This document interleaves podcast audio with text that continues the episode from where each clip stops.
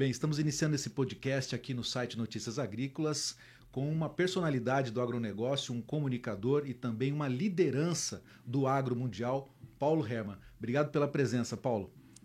Fred, muito obrigado pelo convite. Quero inicialmente cumprimentar pela iniciativa. Hoje o blog é uma maneira, né, o podcast e os blogs são maneiras de comunicação muito rápidas e de atingir muitas pessoas.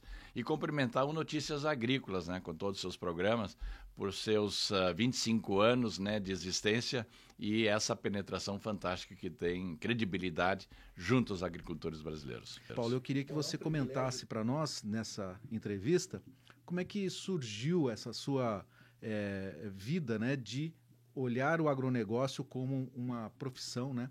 Ou a, o setor de máquinas agrícolas. Como é que foi? Como é que começou tudo e como é que você chegou até onde você está, Paulo?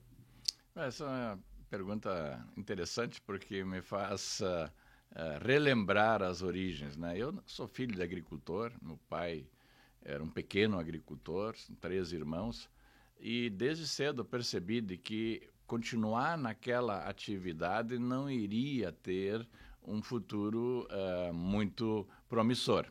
Né? Pouca terra, plantando culturas que não eram de alto valor agregado, e aí, dois caminhos uh, surgem para quem nasce numa circunstância como essa. Ou vai para um seminário para ser padre, ou vai para um colégio agrícola. Né? E aí, como uh, ser padre não era a minha vocação principal, acabei então indo para um colégio agrícola e a partir daí começa então a minha trajetória. Aos 12 anos de idade, saio de casa, né? vou para uma outra cidade, me formo em engenharia agrícola na sequência e venho para São Paulo trabalhar no Centro Nacional de Engenharia Agrícola, que era um órgão do Ministério da Agricultura, localizado em Araçoiaba da Serra, município próximo a Sorocaba, fazendo testes de máquinas agrícolas, pesquisas na área de irrigação, na área uh, de uh, também de máquinas, mas uh, em outras áreas de eletrificação, energia solar, bioenergia, todas essas coisas. terminado esse ciclo, eu recebi um convite então para uh, ir para as, uma empresa de máquinas agrícolas, na época era CBT, trabalhei um período lá. Fui depois convidado para ir para Massey Ferguson, né? trabalhei 10 anos na Massa e depois ela foi comprada pela AGCO e finalmente então eu recebo essa oportunidade né, de é, é, trabalhar na empresa que tinha é, perdido o timing do Brasil. Né? Todos os fabricantes de máquinas, caminhões e automóveis, eles atenderam ao chamamento do Juscelino Kubitschek e, e se instalaram no Brasil lá na década de 60. Só que a John Deere tinha construído uma fábrica em Rosário, na Argentina, em 1958 esse é, e aí não tinha sentido fazer o investimento dois anos depois no Brasil, até porque o Brasil, em 1960, o agro brasileiro era de subsistência, era um agro fraco, um agro que o Sul, de uma certa maneira, replicava as coisas que se faziam na Argentina, e nós tínhamos em São Paulo o café, a cana, Minas Gerais com alguma coisa em termos de pecuária, uh, no Nordeste, no litoral, Pernambuco, Maceió ali, a parte de Alagoas, pouco de cana e esse era o Brasil. O Cerrado não existia. Tanto que havia uma frase, Fred, que era assim, Cerrado nem dado nem herdado. Tal era o, a importância econômica no Cerrado. E uh, na Jondir, então, eu tive a oportunidade de dedicar 22 anos dos meus 42 de formados, né, metade da minha vida, e acompanhar o crescimento da empresa, né, as, uh, os investimentos que ela fez no Brasil e até, ponto, até o ponto de se transformar na marca líder também aqui, da mesma forma como ela é nos Estados Unidos. Bem, Paulo, você falou do começo da sua carreira e foi justamente na CBT, né? Que era a empresa brasileira de construção de tratores naquele momento. Como é que foi esse, esse momento da sua vida e por que, que a CBT não avançou? O que, que aconteceu que a gente não tem hoje uma empresa genuinamente brasileira de produção de máquinas agrícolas? A CBT eh, foi a precursora, uma das precursoras Uh, e é quem abriu o Cerrado brasileiro. Tanto que em determinadas cidades no Cerrado, quando se chega na cidade, tem um trator CBT em homenagem a, a, a toda essa saga que foi a nova fronteira agrícola brasileira. É, muitas famílias ainda têm esses tratores na sua propriedade. No primeiro trator meu, um trator CBT, era um trator rústico, um trator preparado para enfrentar uma condição tão adversa quanto aquela.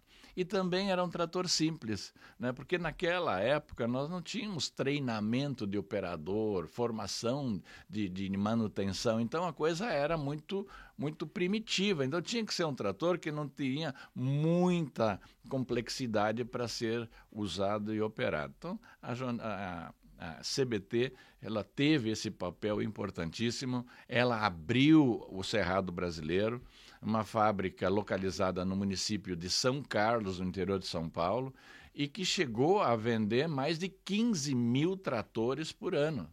É uma coisa impressionante. Lá na década de 70, 15 mil, 18 mil tratores anuais era um número impressionante.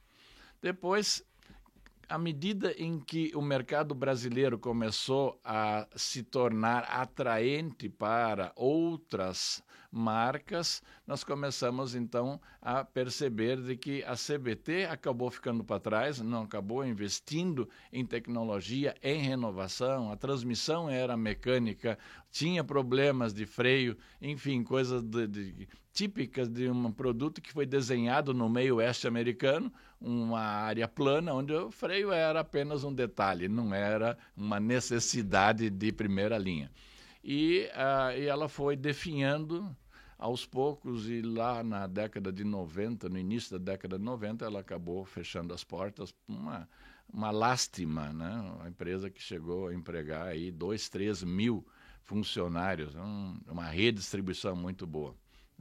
É, infelizmente a, a vida ela é cruel, né? Se você não se atualiza, não investe em tecnologia, não adianta brigar contra a tecnologia. Ela é, ela é avassaladora, ela chega e toma conta. Então a gente tem que se aliar. A tecnologia tem que ser aliada, nunca pode ser considerada uma inimiga do progresso. E você toca nesse assunto dessa é, dessa necessidade da tecnologia estar sempre aliada à sua, sua atividade e a gente percebe que o agronegócio brasileiro hoje está onde está, justamente porque se aliou à tecnologia e você tem participação nisso, porque como dirigente dessas empresas que você comentou, a Massey Ferguson e a John Deere, você trouxe né, a tecnologia mais próxima do agricultor através, claro, das redes concessionárias, mas mostrando, né, demonstrando para esses agricultores dessa necessidade. Como é que você vê o, o papel das empresas oferecendo a tecnologia, colocando o agronegócio nesse patamar que nós estamos hoje? É interessante essa tua pergunta, porque é, é, é eu, uso um termo assim: o agro brasileiro é fruto é, de um alinhamento é, não planejado de, de, de coisas, de, de, de decisões. O que, que seria esse alinhamento não planejado? Né? São várias coisas que foram acontecendo uh, nesses últimos 50 anos que desencadearam nisso aí. Então, uma delas, por exemplo, foi a criação da Embrapa na década de 70. Né? Porque, como eu falei, o cerrado nem dado nem herdado, ele era ruim porque é uma área arenosa, uma área cheia de alumínio, localizado longe de tudo, onde com pouca, pouca chuva, né? uma, grandes períodos sem chuva. Então era considerado inóspito, é, é uma, uma, área totalmente inapropriada. A Embrapa vai e bota luzes sobre isso, pesquisa. Né? E hoje ela é a maior agência de pesquisa em agricultura tropical do mundo. Então, esse é o grande motor, a locomotiva desse trem Água Brasil chama-se Embrapa, década 70. Na sequência, vem a turma né, do plantio direto. E eles, incomodados com a maneira com que nós fazíamos o manejo de água e de solo, e que estávamos uh, erodindo nossos solos e assoreando nossos rios, eles vão e insistem, né? a turma lá do Paraná, Herbert Bartz, Nono Pereira, Frank Dijkstra, eles criam né, é, é, a, o conceito da, do, do, do plantio mi, mínimo, de menor movimentação de terra. Né? Isso é uma grande revolução, porque isso permitiu que nós pudéssemos uh, manejar a nossas, nossos solos e, e criar fertilidade, reter a água, enfim. Então, esse é um grande movimento.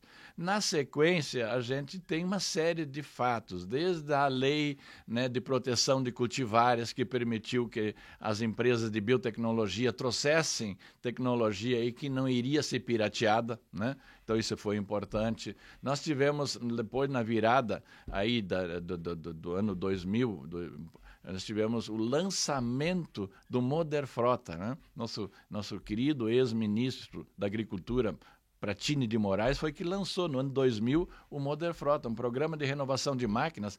O parque de máquinas, Fred, ele tinha 20 anos em idade média no Brasil. E graças a esse programa que faz agora 22 anos e que todos os anos aí injetou 5 bilhões de, de dólares, 4 bilhões de dólares, depende do ano, né? nós conseguimos renovar o parque de máquinas, atrair empresas de máquinas né? fazer com que a tecnologia se renovasse. Agora não se fala mais, ah, o Brasil usa máquina que tem 30 anos uh, de idade, na, na, já está obsoleta no exterior e aí ela vira novidade aqui. Né? Eu vivi nessa última empresa onde trabalhei eh, momentos em que nós lançávamos o produto antes no Brasil do que nos Estados Unidos. Então, houve uma série de fatores. Aí vem a, a, a liberação dos organismos uh, geneticamente modificados. Foi uma enorme revolução, no caso da soja, enfim, para que o agricultor pudesse trabalhar com menos uh, produtos químicos. Né? Depois vem o Código Florestal. Então é outro avanço que nós tivemos. Que o Código Florestal é tão bom porque ele não agradou nem aos ambientalistas e nem os agricultores. Ele é bom porque se tivesse uh, uh, um lado, não, não seria bom. E o Brasil é o único lugar no mundo, Fred, que ele reserva área boa, terra boa, para se transformar em reserva legal. Não, em, em outros países não existe isso. Mas se existisse, iria ser ainda pirambeira, área ruim. Aqui não, aqui não pegamos solo fértil, o cara que tem uma propriedade e não tem pirambeira, ele tem que destinar de 20% a 80% da sua área boa para a reserva legal. Né? Então, são vários fatos. E aí tem o plano safra também que a gente tem que lembrar. O governo injeta todos os anos aí são 500 bilhões de reais que daí um, um bom dinheiro é 100, 100 quanto é que dá? 100 bilhões de dólares né? Sim. todos os anos em crédito de investimento em custeio de lavoura. Tudo isso nos 50 anos da nossa história, nesses últimos 50 anos, fez com que a gente saísse de um país importador de alimentos para um país exportador de alimentos. Um país que tinha uma produtividade de uma tonelada de grãos por hectare para quatro toneladas, podendo ainda continuar crescendo. Então, esse processo eu tive a oportunidade de acompanhar eu tive a oportunidade de viver. Eu vi esse primeiro, esses movimentos para o Centro-Oeste, eu vendi máquinas para o Centro-Oeste, desenvolvi máquinas para a aplicação na cana. A cana, até pouco tempo atrás, ainda era queimada. Fomos nós que trouxemos a colhedora de cana né, para que a gente pudesse ter a questão ambiental resolvida, mas mais do que a questão ambiental, aquele trabalho de cortar cana em cima de uma cana queimada era um semi-escravagismo. Né? Então, várias coisas uh, aconteceram nesses anos e isto desencadeou nessa posição. O Brasil é número um em termos de produção de café, de açúcar, número um em termos de suco de laranja, número um em produção de soja, número um em produção uh, de, de, de pecuária também, Obviamente, pecuária comercial, porque se pegar pecuária, cabeça de gado, a, a, Índia tem mais, mas ela não, não, não tem isso comercial. Né? E nós estamos caminhando celeremente aí para ser também número um em outras culturas. Então, esse, essa, essa é a saga brasileira que a gente tem tanto orgulho de, de, de se referir a ela. Muito bem. Você falou em saga, eu também. É por ordem, né, por, por graça do meu trabalho, pude acompanhar isso de perto. E você falou em saga, e a gente tem que destacar que a agricultura brasileira chegou nesse ponto que nós estamos acompanhando, graças à saga dos agricultores gaúchos, que, por ordem também, né, por necessidade, saíram das suas pequenas áreas de produção lá no sul do Brasil, né, Santa Catarina, Rio Grande do Sul e Paraná, e migraram para o Centro-Oeste. E hoje nós estamos é, observando a sucessão familiar muito importante. Antes, nós, no, no, quando nós, lá na década de 70 e 80, nós observávamos a agricultura, a gente via aquela situação, aquele aquele retrato né, do, do, do Jeca Tatu, né? que, era, que era uma forma é, é, pejorativa de se referir ao agricultor, de que ele não estava oferecendo para a terra aquilo que ela poderia nos, nos trazer. O que a gente observou foi que a chegada da tecnologia fez com que o agricultor pudesse avançar e os filhos dos agricultores, ao invés de sair da atividade agrícola para a cidade, resolveram né, ficar na sua atividade, na sua propriedade rural e transformá-la ainda mais. Isso foi uma, uma situação bastante peculiar também que nós acompanhamos nesses anos, né? É, a pandemia ela acelerou esse processo, né? Existe uma, um êxodo rural natural no mundo, né? A população que vive no interior, ela vai se deslocando, em todos os países do mundo aconteceu essa mesma coisa, vai se deslocando do interior né, para as cidades, em busca de colégio, de energia, de infraestrutura, de hospital, dessas coisas que ainda uh, são uh, carentes no meio rural. E no Brasil é a mesma coisa, tanto que nós temos alguns, né, a última pesquisa mostra do IBGE de que mais de 80% da população brasileira vive em núcleos urbanos. E nós temos uh, estados que já está mais de 90%. Na pandemia, Fred, aconteceu um fato interessante. Com o lockdown das cidades, fechamento das universidades, restaurantes, etc., os filhos dos agricultores que estavam estudando, eles voltaram para casa. Eles voltaram e, ao voltarem para casa, eles se depararam com um agro que eles não conheciam. Eles se depararam com muita tecnologia. E com eles vieram as startups o Brasil tem o maior número de startups do mundo. E agora boa parte delas estão desenvolvendo aplicativos no agro. Então isso tem dois efeitos. Primeiro efeito, rejuvenescimento do agro brasileiro. A idade média do agricultor brasileiro é 45 anos. E no Mato Piba, no Cerrado e Mato Piba, cai para 36. Né? Enquanto que o agricultor americano tem 58 anos de média e o europeu 62. Entre 58 e 45, só pegando esses dois, tem 13 anos de diferença. 13 anos é mais do que uma geração tecnológica. E quando a gente fala em mundo digital, que é o que a pandemia nos trouxe e nos acelerou também, é o segundo efeito da pandemia, aí nós estamos falando de jovens, de pessoas que já nasceram com a mentalidade digital. Né? Então, isto são vantagens competitivas enormes que nós estamos construindo. Tem mais um fator ainda, que nesse período da pandemia, e aí a ministra Tereza Cristina foi fundamental no governo atual em é, classificar o agro como atividade essencial. Com isso, nós pudemos continuar trabalhando, porque quando veio o lockdown em 2020, lá por março, abril, nós estávamos no ponto da colheita da soja e do plantio da segunda safra. Nós conseguimos ativar os postos, as borracharias, os restaurantes de beira de estrada, né? conseguimos, definimos protocolos rígidos dentro da propriedade para proteger os familiares, os funcionários, e o agro não parou.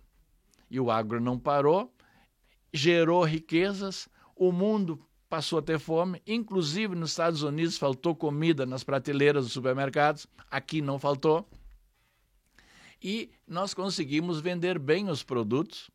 E os agricultores, com esse caixa que foi gerado, eles e baixa remuneração dos ativos financeiros, o que, que eles fizeram?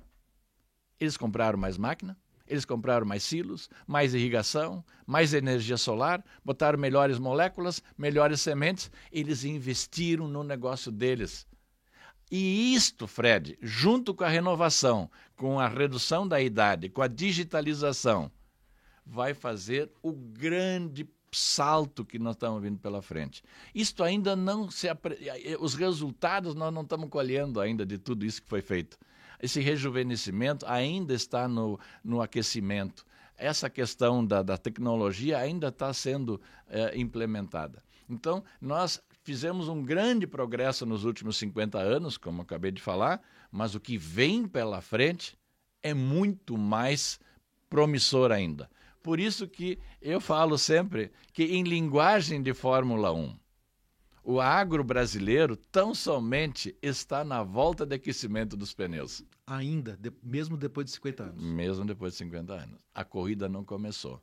E isto faz com que o mundo né, comece a achar defeitos na gente. Porque ninguém é atacado se ele é irrelevante. Então, a nossa relevância mundial no agro nos torna vidraça. E por isso que vem ataques de tudo que é lado. Né? Então, é normal. É, esse é um processo normal. Não adianta brigar, não adianta xingar, não adianta ficar bravo, não adianta responder. Nós precisamos continuar trabalhando, né, fazendo as coisas bem feitas, né, cuidando da natureza. Nós temos nós temos credibilidade, autoridade para falar em sustentabilidade. Não é porque há, existem queimadas em alguns lugares da Amazônia que não pertencem a ninguém. 19% do território nacional, Fred, ele não tem dono, ele tem titulação, problema de titulação, invasão de garimpo, tem é, extração ilegal de madeira, tem é, contrabando, tem, tem, tem é, Mineração? Maconha, a maconha não existe mais. Tem é, tóxicos, né? É, tráfico, de, tráfico de, de, de, drogas. De drogas. Né? Ali é que estão as queimadas. E o mundo acha que é o agro que está fazendo isso. Olha que, que, que, que, que ignorância né, com relação a isso. Então, é preciso que também crises surjam lá no quintal deles para que o discurso mude um pouco, né? como está acontecendo agora com essa guerra na Ucrânia e a, Rússia. Muito bem. A gente vai tocar nesse assunto logo mais. Vamos voltar a falar então a respeito desse avanço da agricultura. Você tocou no assunto sustentabilidade e a gente, se a gente voltar 50 anos atrás, nós vamos olhar de novo a migração dos gaúchos para o centro-oeste e houve ali uma necessidade de abertura de área. Talvez num certo momento uma abertura um pouco exacerbada, talvez, um pouco mais além daquilo que se necessitava naquele momento. E a gente hoje observa, com esse avanço também da pecuária, uma grande extensão de terra no Brasil degradada por essa abertura talvez que não tenha sido talvez feita de planejamento adequado tecnologicamente naquele momento. Então a gente observa aí números aí que a Embrapa tem oferecido, mais de 50 milhões de hectares de áreas degradadas no Brasil que podem ser recuperadas e se transformar aí novamente em áreas produtivas sem que haja necessidade de se derrubar um pé de árvore, como já se comentou. Nós, é, junto com o apoio seu, né, Paulo Herman, nós estivemos acompanhando esse trabalho que a rede ILPF, que é a Integração Lavoura Pecuária, faz, justamente para trabalhar nessas terras degradadas e é, compartilhando esses sistemas, né, integrando os sistemas produtivos num só. Você observa que é por aí que nós vamos novamente trazer a resposta para a sociedade de que a gente pode continuar sendo produtivo e conservando o meio ambiente? Esse é o caminho? Eu vou dividir a minha resposta em duas partes. Você, pela segunda vez, você fala no movimento, né, na migração dos agricultores do sul para o centro-oeste. Isso realmente aconteceu né, porque eles estavam produzindo commodities em pequenas áreas, plantando soja, plantando milho em 50 hectares, 30 hectares, 60 hectares. Então, o que, que acontece? Né? Não tem como a família se manter, subsistir em ambiente assim. Isso, então, moveu né, inicialmente para o Paraná, depois vieram os paulistas, aí do Paraná foram para o Mato Grosso do Sul, Goiás e assim foram subindo. E agora essa última fronteira que foi é, trabalhada é a do Mato Piba, né, e para mim Mato Piba já é assunto é, liquidado, já está, já, agora é, é, só refino, né, agora a nova fronteira é o sul do Pará. Então, isto foi um movimento normal, legal, decente, não tem nada anormal aí. Né? É assim, foram estimulados ou por governos ou pela necessidade para fazer a migração, deixar a família para trás e, e se acampar em barracas de lona preta, sem estrada, sem energia, sem escola, sem hospital, sem nada. Então, a gente tem que sempre lembrar esse pioneirismo e essa coragem desse povo. Muito bem. Isto fez com que o Brasil saísse de um país importador para exportador. Né? E nós hoje temos somente 9% do território nacional que é coberto com grãos, né, plantio de grãos, eh, cana e florestas. 9%. Não é nada. Né? E 21% são, é onde nós fazemos a nossa pecuária. E é ali, Fred, onde você toca na segunda parte da tua pergunta. Esses 21% do território nacional, que hoje representam mais ou menos 150 milhões de hectares, ali tem de tudo. Ali tem uma boa parte que são pastagens de primeiro nível, tem uma parte que são pastagens que é, é, precisam ser recuperadas e tem áreas que talvez a gente realmente tenha que deixar em reserva porque são áreas uh, dobradas, enfim, não, não apropriadas para a agricultura. Por isso que há anos atrás, há uns 10 anos atrás, uh, eu e outros né, nos engajamos no ILPF, né, essa sopa de letrinhas que quer dizer a integração da lavoura com a pecuária com a floresta, exatamente para pegar esta área de pecuária que é extensiva e que nos leva a uma ocupação de apenas 1,4 UAS por hectare. É muito pouco animal porque boa parte é uma, uma, uma, uma exploração extensiva, em tornar isto de maneira mais intensiva por meio de confinamento, semi-confinamento, melhoramento da capacidade de sustentação das passagens, nutrição animal, etc. Também melhoramento genético. Desses 150 milhões, Fred, o grão, o agro-grão, granífero, soja, milho, algodão, girassol, trigo, por aí vai, nós vamos tomar 30 milhões emprestados para os próximos 10 anos. Ou seja, nós vamos sair de 150 milhões que está na pecuária para 120 milhões na pecuária.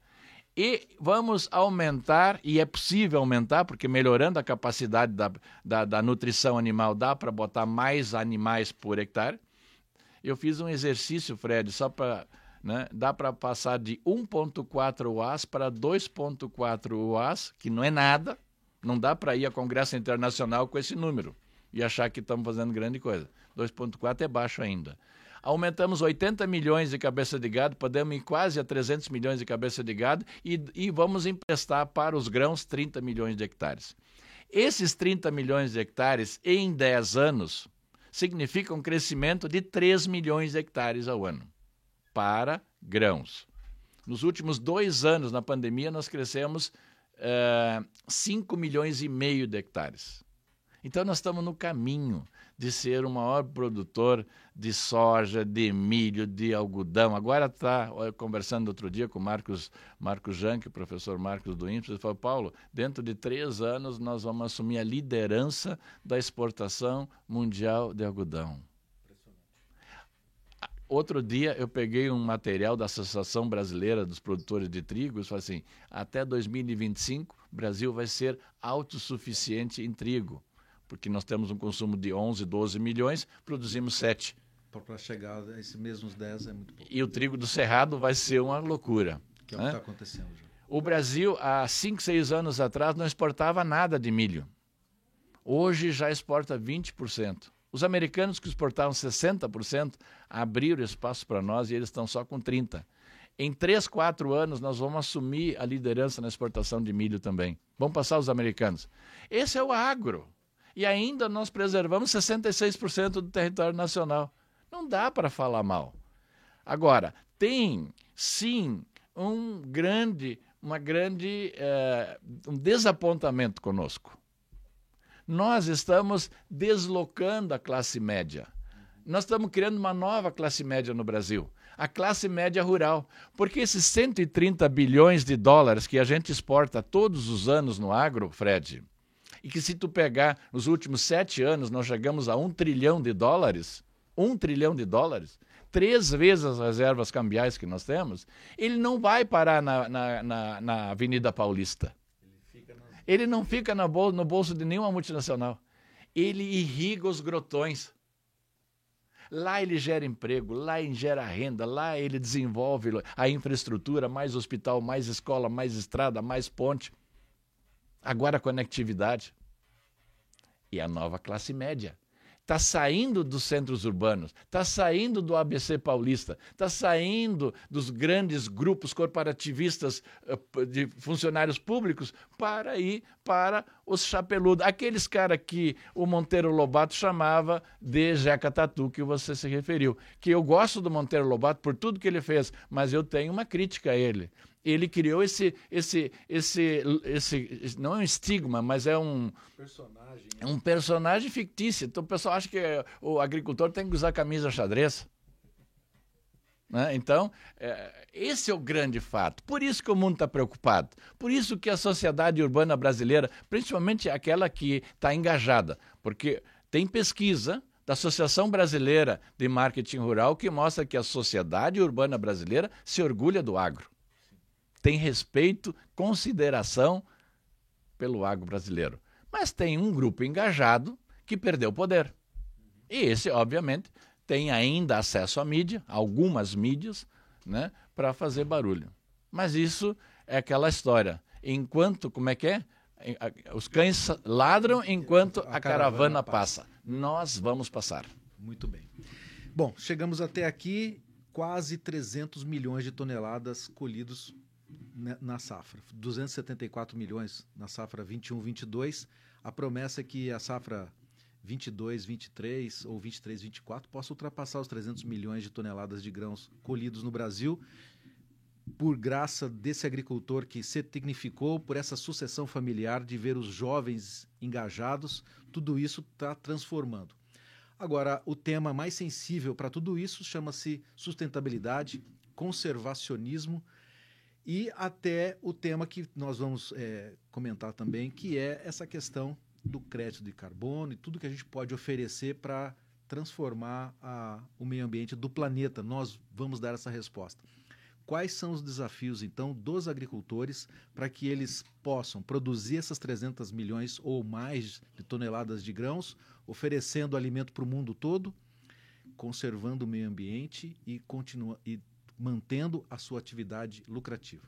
Essa é uma boa pergunta. Eu, já para essa safra 22, que está sendo, vai ser plantada daqui a pouco, e colhida em 23, o último número já são 306 milhões de toneladas.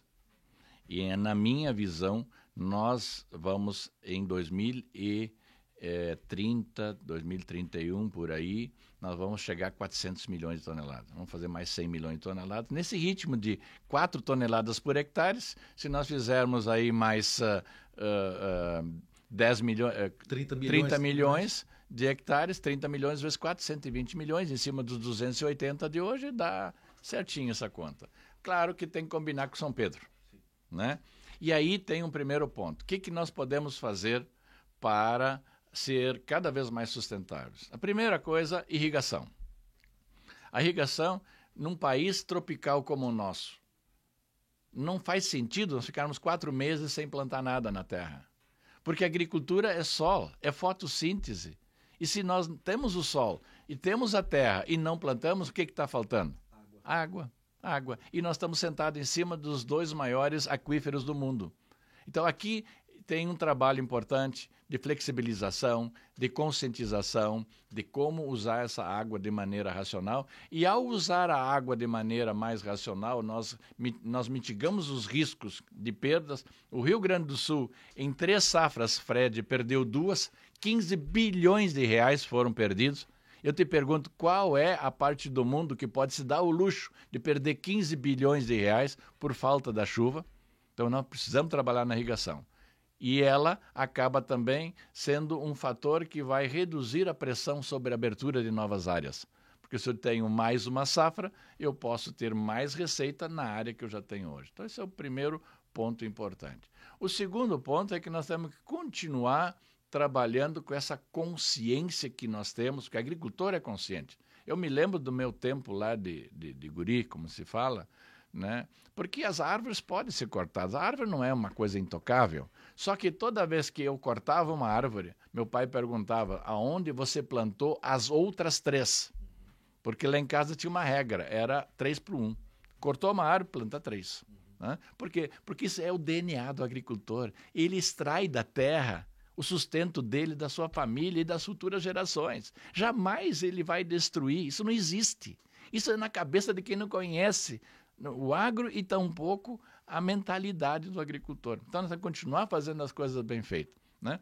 E essa questão dos créditos de carbono, Uh, eu acho que está correto. Nós temos que monetizar, porque você não consegue uh, fazer uh, carbono neutro ou retenção, sequestro de carbono de graça, só porque de manhã você levantou, hoje eu vou sequestrar tantas toneladas de CO2 equivalente. Não existe isso. Tem dinheiro, tem investimento, tem manejo, tem área que tem que ficar parada, tem área que você tem que mudar o processo. Então, isso tem que ser monetizado. No momento, tem muita conversa, mas não tem nada de concreto. Todo mundo querendo ganhar dinheiro e o agricultor provavelmente é o que vai ficar com a menor fatia. Com isso eu não concordo.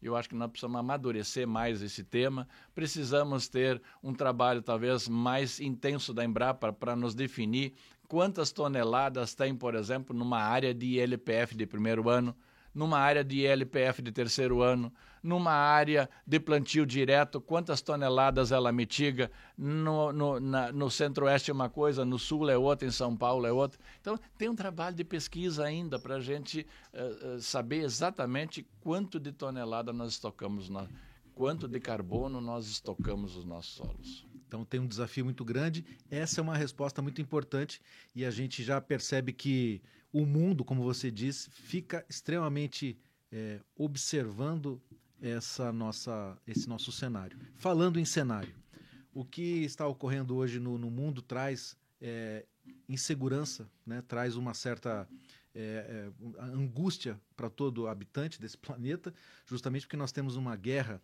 em curso é, no leste europeu é, e isso traz reflexo para a agricultura, mas para toda a economia vários países, inclusive os Estados Unidos, podem entrar em recessão se já não estão. O Brasil talvez seja aí uma, um ponto positivo nessa situação, porque estamos percebendo já segundo mês consecutivo de deflação e um PIB que pode ultrapassar 3%, justamente porque nós estamos oferecendo para o mundo aquilo que eles precisam, que é comida. No entanto, nós temos um problema que é energia, e isso traz reflexo também macroeconômico. Como é que você vê esse cenário que nós estamos é, passando nesse momento como é que isso pode se tornar uma oportunidade para o Brasil e para o agronegócio brasileiro? Olha, Fred, ninguém pode ser a favor de guerra, ninguém pode ficar é, torcendo para que uma, uma guerra ocorra e a gente tem que ser solidário com tudo de com todo aquele sofrimento do, dos ucranianos nesse momento. Agora, trazendo isso para o mundo dos negócios, isso para o Brasil não é necessariamente um fator ruim. Nós criamos, nós, o mundo olha para o Brasil agora como se esses caras ali podem encher as prateleiras dos nossos supermercados, porque o trigo da Ucrânia não vai fluir mais, né? A Ucrânia vai, se a guerra terminar hoje, ela vai levar 10 anos para se recompor. Os portos foram destruídos, as ferrovias destruídas, as rodovias destruídas, as estruturas de produção destruídas e 40% das lavouras deles estão com bomba que não estouraram. Estão lá tem que ser desenterradas. Então, não tem como você botar uma plantadeira ali e vai explodir tudo. Então, isso vai ser uh, uma grande tarefa do Brasil é de suprir o mundo, e a, e a, e a, e a Rússia também está passando pelo mesmo problema, suprir o mundo com a comida que falta. E nós estamos preparados para isso. Eu já falei, tem 30 milhões de hectares que vão entrar em produção. Precisamos flexibilizar um pouco a questão da água, precisamos é, regulamentar a questão do Código Florestal, que ainda tem pontos pendentes, né? E, e vamos que vamos. Esse é o Brasil. Esse nós eu não. Agora, houve um aumento de custo houve um aumento de custo. Hoje, mesmo com os preços tendo caído um pouquinho em alguns insumos, ainda nós estamos 50% acima do custo que nós tínhamos antes da pandemia. Né? Porque o que aconteceu na pandemia? Houve uma, um aumento de custo, mas também houve recuperação de margem. Então, meu recado para os agricultores é continuem pressionando seus fornecedores para reduzirem os preços. Talvez alguma coisa possa se ganhar nesse, nesse, nesse esforço. Né? E aí a segunda coisa, nós precisamos controlar os custos de produção. Ainda tem muito espaço para controlar. Eu vou dar um exemplo, Fred. Um pulverizador, um pulverizador, ele precisa, quando se aplica um produto químico, um defensivo, ele precisa ter velocidade, temper, velocidade do vento, temperatura e umidade relativa do ar dentro de alguns parâmetros. Porque se o vento é muito forte, dá a deriva, joga, joga longe da onde o local que ele deve ir. E por aí vai. 40% dos nossos produtos químicos que nós aplicamos são aplicando, aplicados fora dessas condições ideais. Então ele se torna um produto inerte. Por dentro de cada bico, por dentro de cada bico de um pulverizador, passa em valor meia Hilux por ano. Tu pega um pulverizador de 60 bicos, se 40% eu não estou tendo efeito, significa que eu tenho aqui 12 Hilux que foram pelo ralo. Né? Então, tem espaço para ainda melhorarmos nossa, nossa estrutura de custos, baixarmos uh, os custos de produção, para nos tornarmos mais competitivos e termos esse, essa, essa possibilidade de que, já que o preço vai demorar a cair dos nossos insumos, né, nós, pelo custo, podemos manter a nossa rentabilidade. Com relação aos preços internacionais, para terminar a, a, minha resposta, eu acho que nós estamos num nível muito bom. Né? Milho a 90 reais, soja a 170 reais. Isso, soja, o sonho de consumo era 100 reais o saco. Estamos hoje a 170 reais. Trigo, 100 reais. Né? Algodão, 1 dólar e 20. Então é muito bom esses preços no momento e eu acho que nós podemos ter uma expectativa de até melhorar esses preços.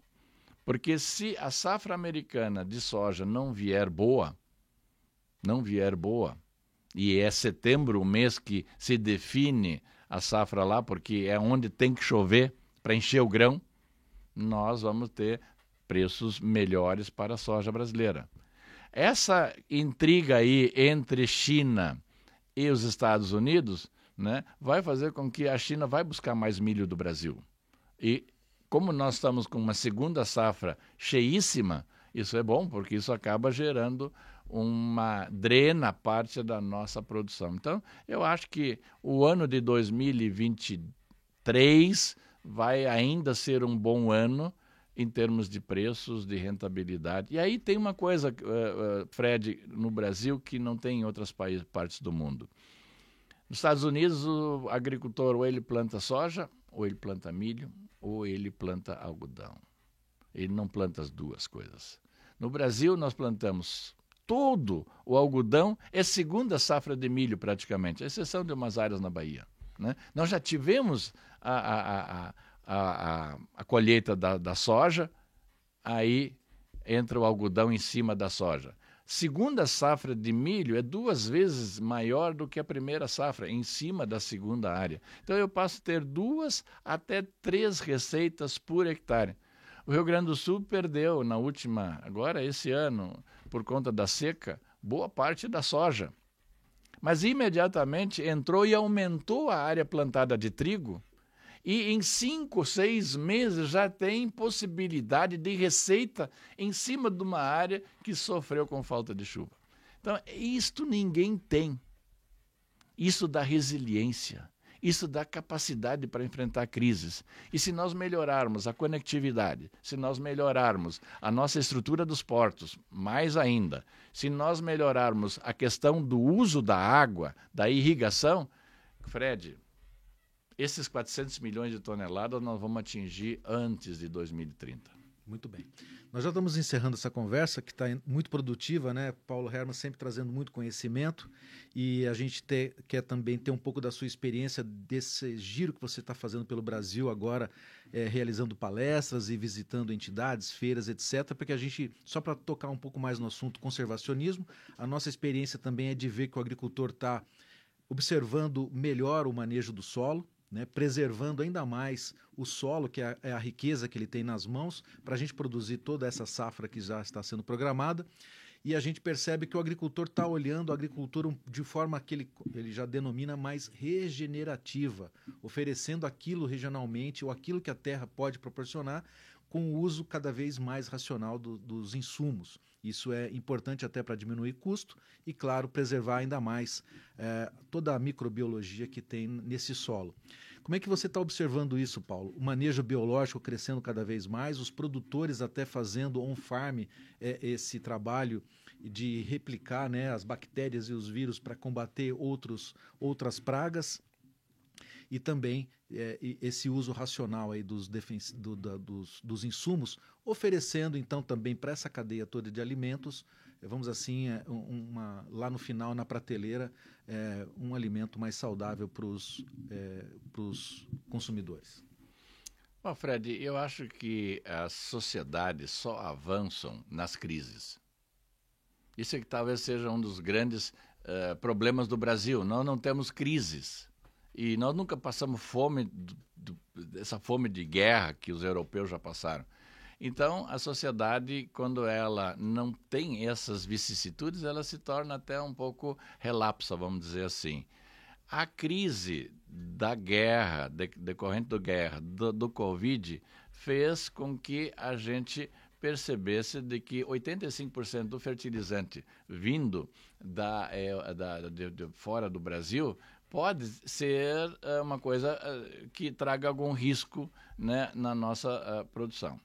É, e que não tinha nada de errado, porque o navio ia cheio de grãos, voltava carregadinho de fósforo ou de potássio ou de nitrogênio. Né? Então, é, é, o Plano Nacional de Fertilizantes, que foi lançado pelo governo, tem esse, esse objetivo de reduzir em 30%, 35% esse volume, essa dependência externa. Então, acho que isso é legal. Nós não precisamos ser radicais em nada. A natureza não é radical. Então, nós também não precisamos ser. E a chegada de produtos do que chama de bioinsumos, de algas, né, de rochas, né, a rochagem para você fazer correção do seu solo, essa é uma coisa muito bem-vinda. Então, eu vejo assim, combate, controle biológico de, de, de pragas, né? Uh, essa questão das algas, né? esses laboratórios que estão se fabricando, construindo no Brasil afora aí para fazer uh, os bioinsumos, as bactérias, essa coisa toda, é muito bom. É importante, Fred, que a gente entenda que isso não vai ser solução para tudo. O que se precisa ter na vida é portfólio. Você vai ter o NPK normal, você vai ter que aplicar calcário, mas também tem a rochagem, também tem as algas, também tem uh, os bioinsumos a partir de bactérias. Entendeu? Nós vamos ter esse portfólio. E o Brasil é muito rápido nisso.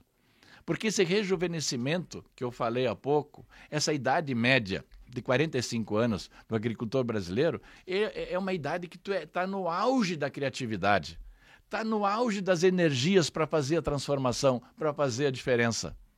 E essa meninada chegando, elas vêm com uma cabeça aberta a inovar, sem medo de ser feliz.